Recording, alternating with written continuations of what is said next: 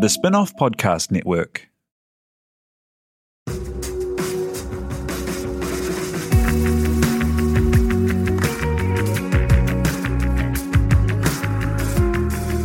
You're listening to Business is Boring, a podcast that reckons it's anything but. Business is Boring is brought to you by SparkLab, offering inspiration and practical advice to help businesses find their edge. To hear more about SparkLab, including details about the latest events, workshops, and business tools, visit sparklab.co.nz. And now, here's your host, Simon Pound.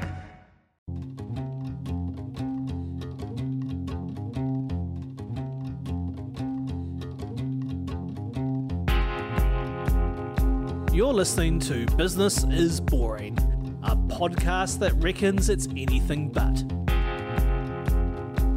Business is Boring is made by The Spinoff with help from Callaghan Innovation.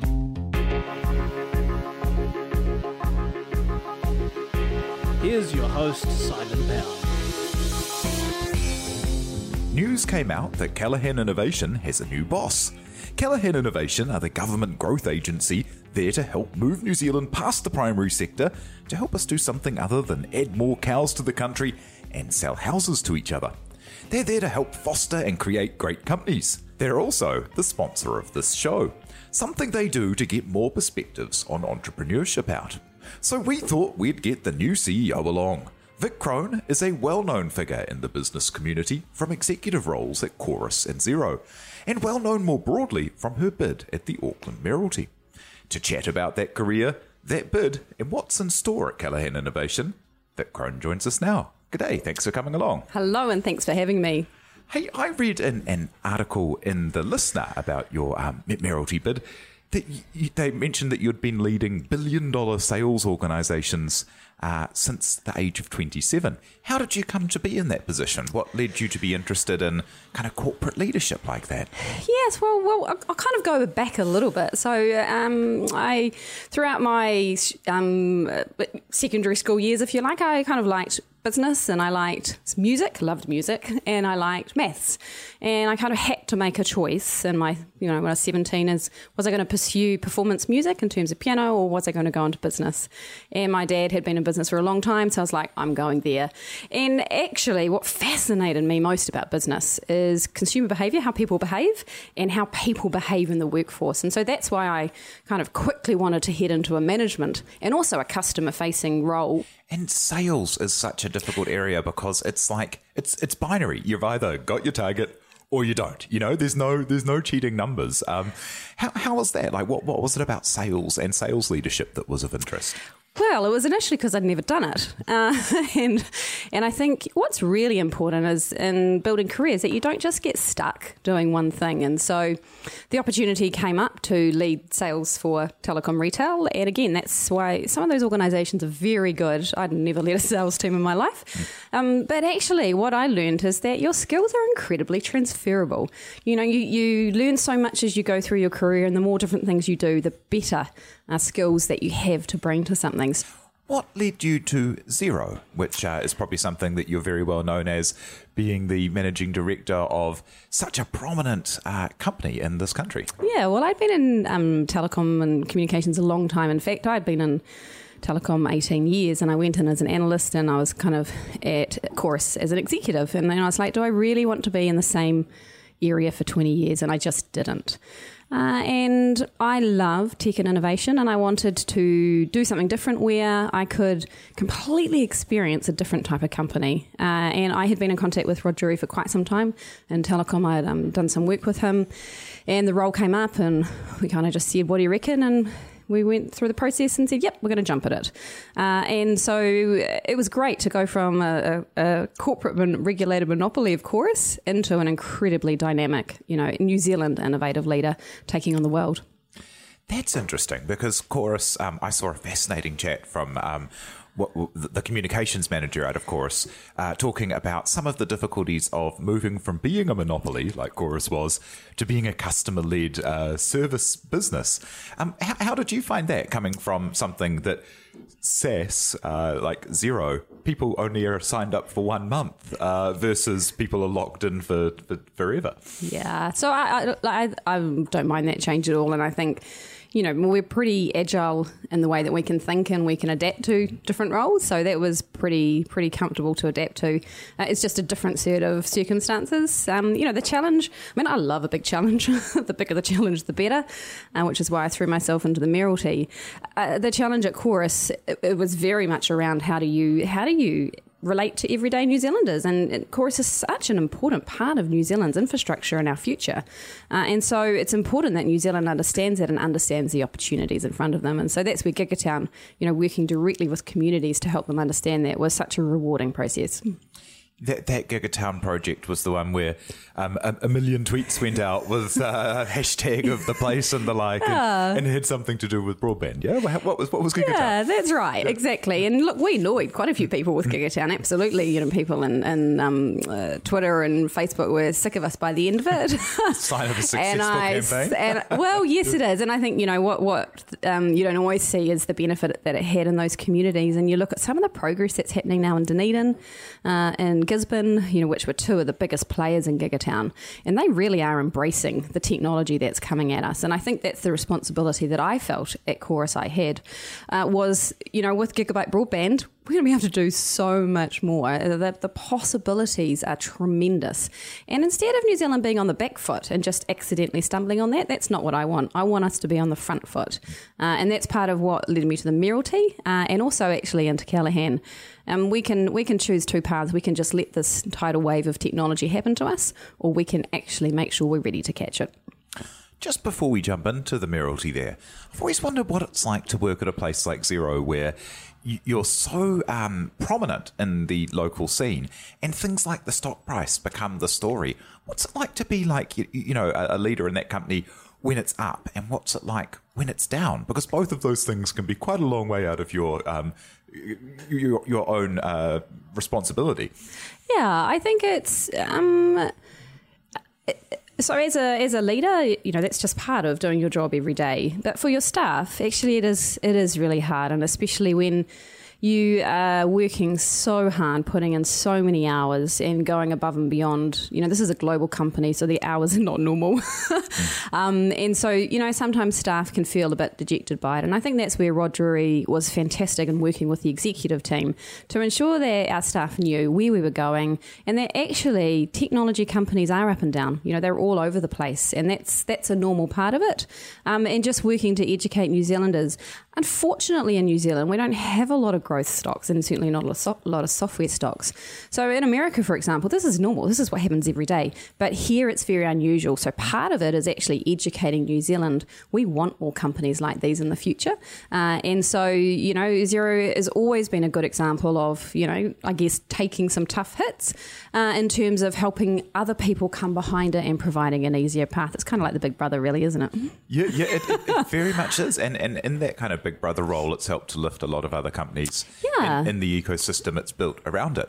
It's kind of amazing. Like, um, you, you know, when it get, got up to forty dollars and then yes. it went back down to twenty, which is still a pretty amazing odd. Uh, value multiple, really. Yeah. Um, and, and then all the people in the kind of um, the cesspits of the comment threads saying, oh, you know, it's not worth anything. And it, it's so funny to be re- reduced to the stock price when it's a company that's doing so much. Yeah, and I think you know, it's just part of the New Zealand psyche, right? We see that in a number of different places um, every day with companies. And I think, you know, what, what we need to try to do as leaders, not just within our companies, but across society, uh, is to help people understand there's always a bigger picture. So, you know, you're right, Xero's taking on the world. It's opened up capital into New Zealand in a way that we never had before. Mm.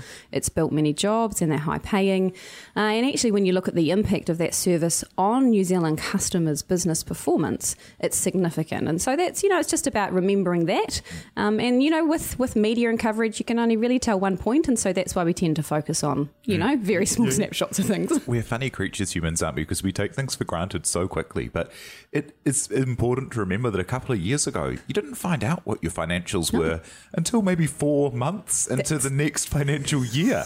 and you're like, exactly well, right. th- things were going well last March. Yeah, exactly. And so I think, you know, and we, we do forget, I think the average cash runway, i.e., how quickly you're going to run out of cash for small business in New Zealand, is around three months. Yeah. You know, and so you can't have 12 month old financial data. If you have real time data, then you're going to be able to make much better decisions. And, and really, that's a, a part of what Xero provides.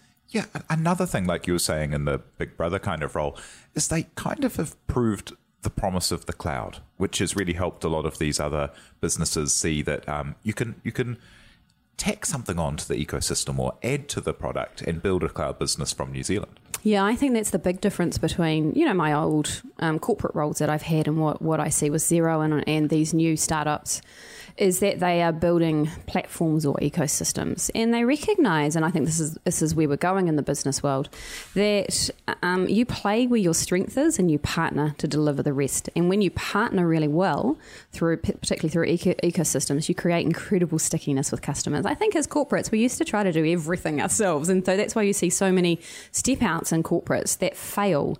Um, and what, what I think the, the new model is much around, is much more around partnering, and it's partnering to win win. It's not about me winning and you losing. It's actually we're both going to get what we need out of this, and I personally love that approach. Let's look at that Mayoralty because that role at Xero, it's a great role and it's a great company. You know, it's a, it's a worldwide acknowledged great company and um, and Telecom, uh, Chorus, both both big leaders. Quite a brave move to jump into running for the Mayoralty on a ticket that wasn't the acknowledged leader. Yeah, and look, I think um, you know, you can call it brave or stupid. Actually, I've been acting like that since I was two, and I just jumped in the deep end of the swimming pool, and you know, just worked out how to tread water and survive. And so I love just jumping into things. I think sometimes if you think too deeply about things, you'd actually never do it. If I had thought incredibly deeply about the mayoralty and everything that was stacked against me in terms of up against a well-known politician, like you know, I hadn't done a government role before, etc., etc., then you'd probably say, "Ooh, maybe not." But actually, sometimes when you just have a vision and a view that things can be done differently and better, uh, and we can maybe talk about some of that, what I wanted to try and achieve there, then actually you just go for it and you work it out on the way. Um, and you know, it was always going to be an uphill battle, and I just, I, I don't mind that. I actually really enjoy that.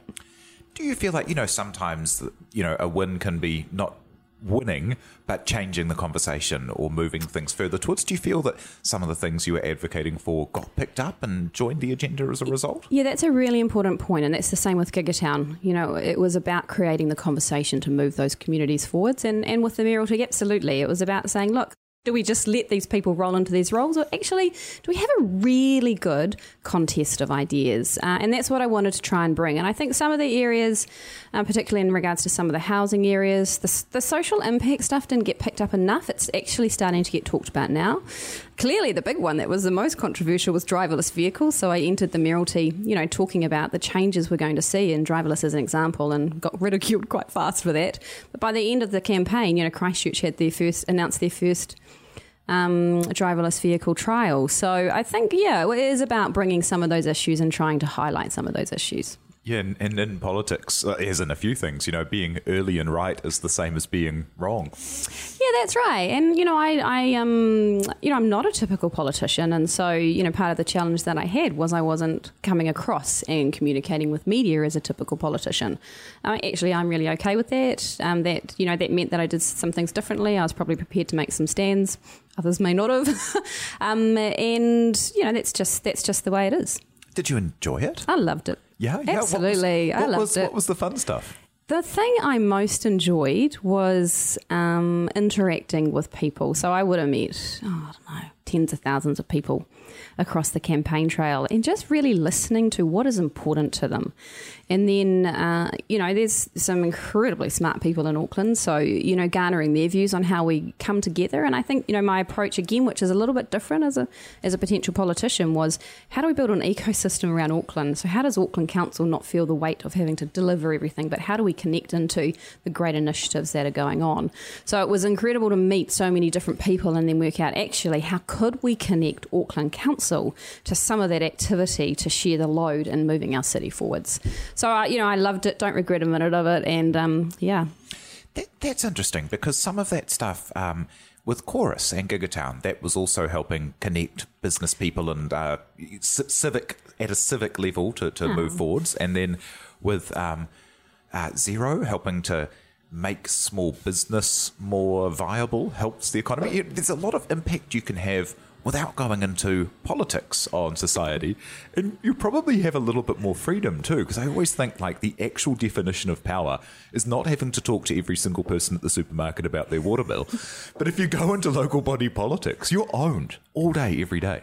Yeah, but that also comes with an incredible opportunity to change the conversation, and that, that was clearly my angle into it. I think you know you you nailed it straight away. My my goal in life is to make a difference and help people, and that's what I've been doing through you know um, Chorus and Xero, and now into um, Callaghan. And you can absolutely make an impact through private business, you know, and also in government our government leaders, though, have an extra responsibility uh, in terms of the way that they operate and lead our country.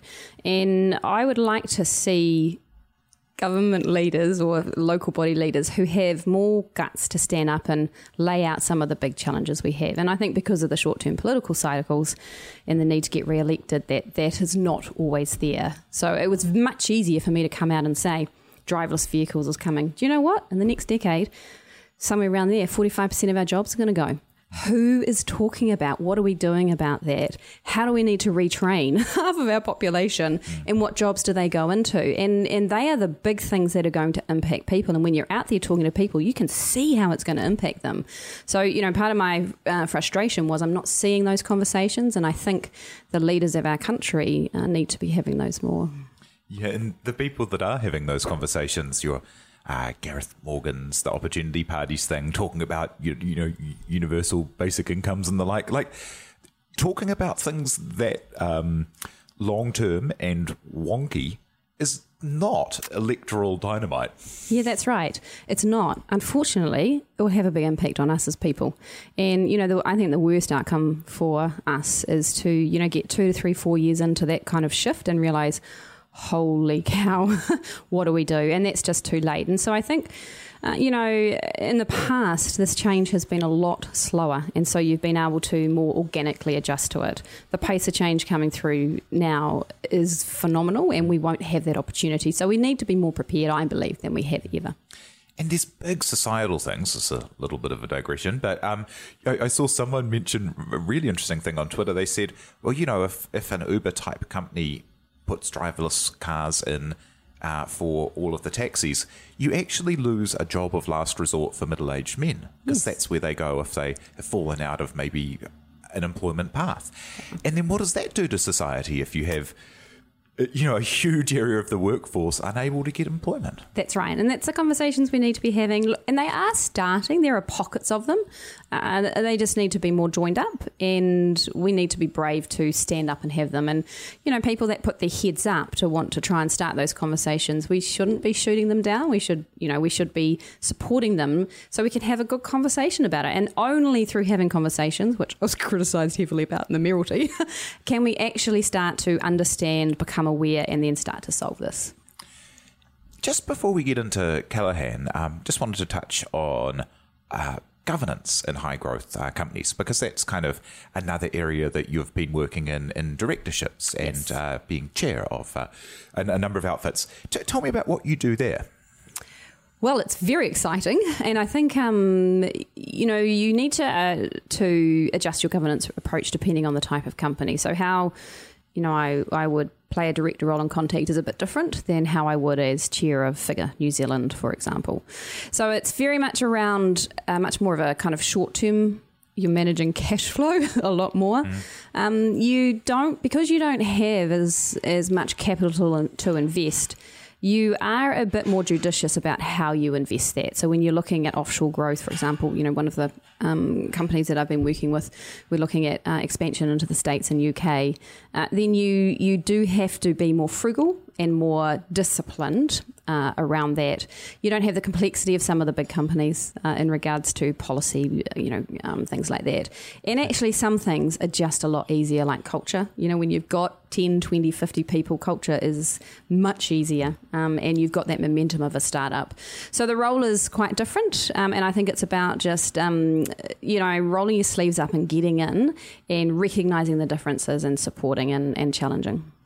That, that's um, so with some of those companies, the the high growth and, and heading out there, I imagine it's quite different to go from somewhere like Chorus, where every decision could end up in front of the Commerce Commission, or hmm. uh, or you know in the t- tel- telecommunications landscape, where everything you do um, will get a competitor filing some kind of fair trade complaint or whatever, yeah. to then being able to just kind of go and put some. Um, just go and do things. Yeah, and again, like I come back to you know, like my children are going to have four, six, eight careers. Um, and for me, the more different things that I'm exposed to, the better I become uh, in my in what I do. And I think that's, you know, our kids are going to be phenomenal.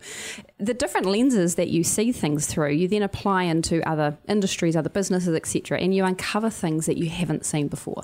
And I actually think that's where the magic happens. So you're right. You know, I learned a lot at Chorus around regulation and treating everybody, you know, with equivalence and all of that. And as I've gone through my other roles, it's like, oh gosh, actually, that's a really interesting principle to bring into some of these other areas. So, you know, the transferability of some of these things, mashing with different ideas is it's magical. And let's look at Callaghan, where a number of those things come together. So you've got the um, commercialization experience, uh, sales, which is something that is the missing part of a lot of tech companies when they're looking to try and go from being a great idea uh, to a great company. Uh, and then some of that kind of high growth governance, so some involvement there. And then you bring it together into a Callaghan innovation where you get a bunch of cash to give to people. So that must be that must be fun. Well, I guess it is fun, isn't it?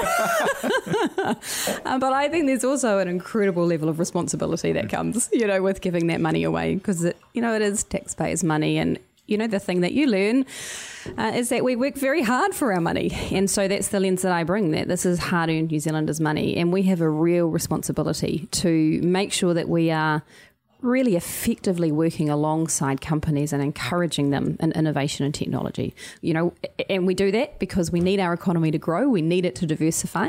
Uh, it's really important. So there's a real purpose uh, there which really motivates people who are working in Callaghan.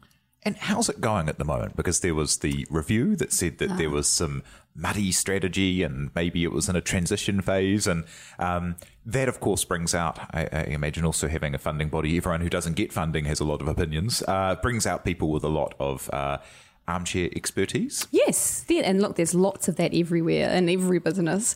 So, look, it's going well. So, for, if I talk personally, for me, I've had a great first. It's almost been a month now, and it's you know, getting across the country, meeting people. Um, in the midst of meeting 200 customers to hear their views on us. Obviously, government's our stakeholder and our owner. So, uh, look, for me, it's been a great first month. And you're right, there's lots of opportunity to improve. Uh, and the, the big things there is really being clear on who we are and what we stand for and, and communicating that to the people that we work with and have an interest in us.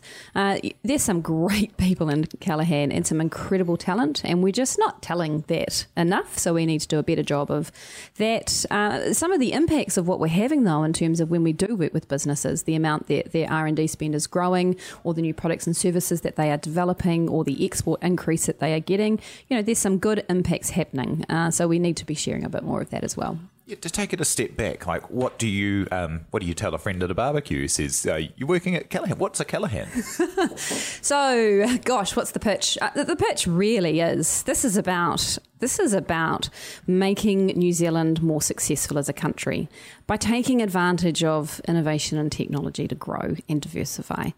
And if we can do that and we can help our businesses create more jobs, create you know, quite different new products and services, uh, then that's very rewarding, not just to work there, but for our country. And we really do that through three ways. One, we give away money, and we have to do that responsibly. Two, uh, we work with customers around innovation programs, and that's really enjoyable in terms of working in there and helping them think differently. and th- kind of dropping consultants in, or yeah, we yeah. do it through a number of partners that we work with as well. So um, lean process programs, you know, um, innovation programs, and then we also do it through R and D. So we have, you know, a few, got a few hundred scientists, and actually they're working with businesses every day around innovation and uh, manufacturing and uh, chem- biochemicals and all sorts of areas, advanced materials, and that is super exciting. And so, when you're doing that kind of work uh, with the grant side of things, is that um, given or is it like equity stakes? How does that work? Because there's a ongoing conversation about how governments should be providing. Uh, yeah, that's right. Look, it's funding. given at the moment. It's given, and you know the different ways you can do it is uh, you can give it obviously equity or R and D tax breaks. So there's a number of ways. The accelerators and incubators uh, can often um, the investment programs that go through there that they facilitate often result result in equity. Um, that's not something that the, you know the government is doing currently. So there's different models for different parts of the market. Do you have a view on that, or do you think that equity, uh, it kind of like if you're going to be giving money, you may as well get a chunk? Or yeah, I think it comes back to purpose. The purpose of government is not to make money uh, out of these businesses. The purpose is to to help them, you know, get to the next step. And but no, look, I'm, it's pretty early days still. I've got some thoughts, but nothing formulated. But I'm sure I could come back and talk to you about that. Paul, so Paul Callaghan uh, said that we needed hundred kind of Nokia's in New Zealand, and we've probably got a few now. You know, and, and his, his uh, idea of that was, you know, these small countries similar to us have these large companies that can lift the whole ecosystem. Uh, you, have got your Xeros, you've got your Gallaghers, you've yeah, got Orions, Vistas, yep. Orions. Yeah. There's some really great international. Um, you know, how how many more do we need? Oh, quite a few. That's my belief. So we've definitely got you know a, good a good number that are emerging, but we need more. I mean, so from some of the data that I've seen, we're definitely seeing an increase in R and D spend in that. Um, uh, 0 to kind of 10, 15 and 15 to 50 employee science business and that's great because that's where the growth pipeline is for businesses coming through to you know grow themselves into the next Xeros and the next orions etc so we are making progress but i think we do need more there's quite a few programs out in the market now around hypergrowth as well uh, which are being brought in from overseas so that's that's good for for our companies as well and what are the next steps like what are you going to and you probably don't want to come in after one month and change everything. But you know, what what what what what are you going to bring to the organisation? What what are your plans? Yeah, so uh, well, it's really around recognising the the existing capability that's in there and amplifying that and telling our story much better. So there's some things that we're doing really well, uh, and we need to be sharing that more. And there's some areas that we we just need to improve on. And so that's my focus for the first three to six months is to get some real traction in those areas. What does that look like? That looks like building a much more um, customer centric Callaghan, so we're actually easier to deal with.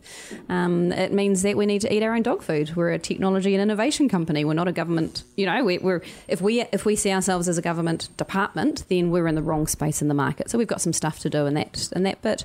And as I said, there's some great people there, and it's just around providing that glue and the culture for Callaghan and moving that forward. So, um, you know, I'm just relishing the opportunity to do that.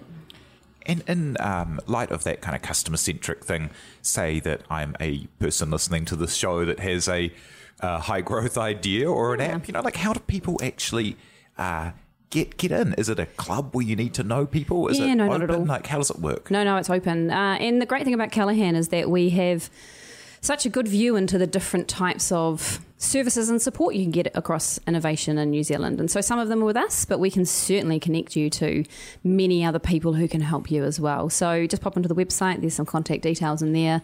Uh, we've got a range of people who you know who specialise in sectors uh, who can get back to you and work with you on what you need. Ah, that's magic. Well, thank you so much for coming and talking to us today. Vic Crone, the new CEO of Callaghan Innovation. Thank you to Jose Barbosa for producing. Thank you to you for listening. Uh, and thanks to the people that popped on and put a review on iTunes. Very kind of you, and it does help. Uh, be lovely if you might like to. See you next week. You've been listening to Business is Boring, presented by Simon Pound. And brought to you by The Spinoff and Callaghan Innovation.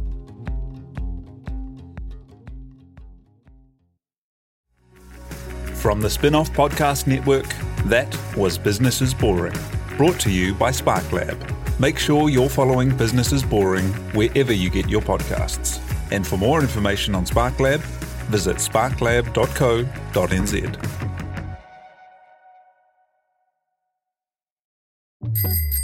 Ready to rediscover the joys of cycling? With over 300 kilometres of cycle paths across Tamaki Makaurau, jumping on your bike and going for a ride is such a fun way to discover the city from a different perspective.